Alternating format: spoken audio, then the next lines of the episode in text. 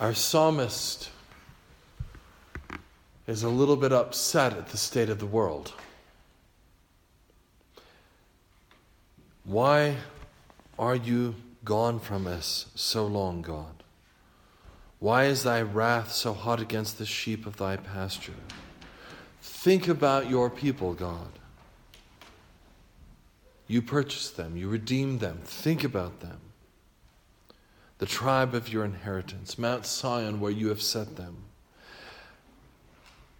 Lift up thy feet that thou mayest utterly destroy every enemy which hath done evil in thy sanctuary.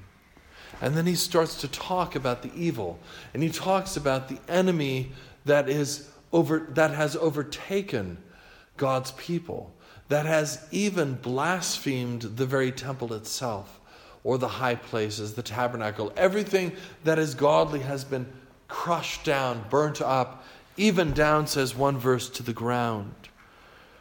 Verse 8 They have set fire upon thy holy places and have defiled the dwelling place of thy name even unto the ground.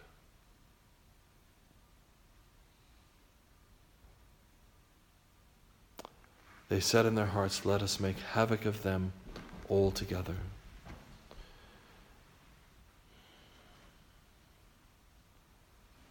There are no prophets left.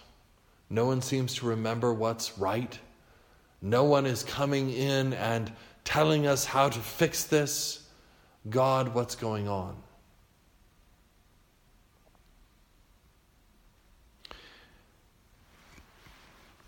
It is not, I think, out of line to even look at the Christian West, what we once knew as Christendom. And here we are at the very dusk of Christendom. Actually, probably it's nighttime.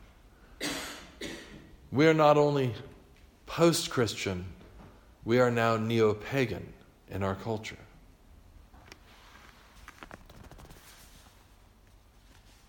And it is not, I think, too far of a stretch to apply the psalmist's words to our situation today. You can imagine some of what's going on in our culture today with many beautiful church buildings where there's not a lot of faithful liturgy happening. Where in many church buildings it doesn't seem if there's that there is any liturgy happening or any idea of what should happen in the worship of God. But let's go back to the time of Christ, to Christ's life, his ministry, and then his passion. And on Wednesday, Spy Wednesday of Holy Week, we have a psalm appointed that looks fairly bleak. And Christ was taken, and as we just read tonight, beaten, smote, mocked.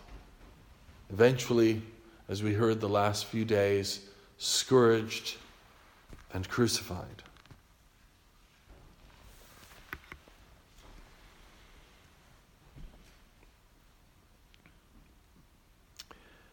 Verse 20 O deliver not the soul of thy turtle dove unto the multitude of the enemies and forget not the congregation of the poor forever.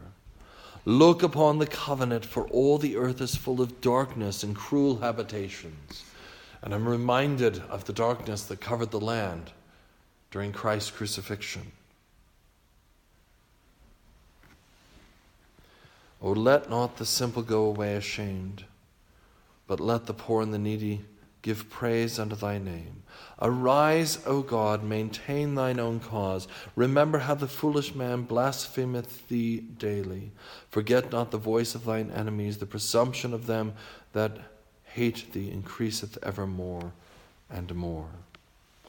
And we have a whole multitude of people that decided to hate Jesus uh, during his accusation. And the chief priests and the scribes convinced the multitude to ask for Barabbas and not Jesus. That's quite a lot of hate. That's quite a lot of anger. There's quite a lot of selfish pride. But remember also, the ultimate enemy is death and Satan. And that night, that afternoon, if you will, Jesus did battle. And as the old Anglo Saxons would say, he was the great warrior who mounted up on that cross and took care of the enemy.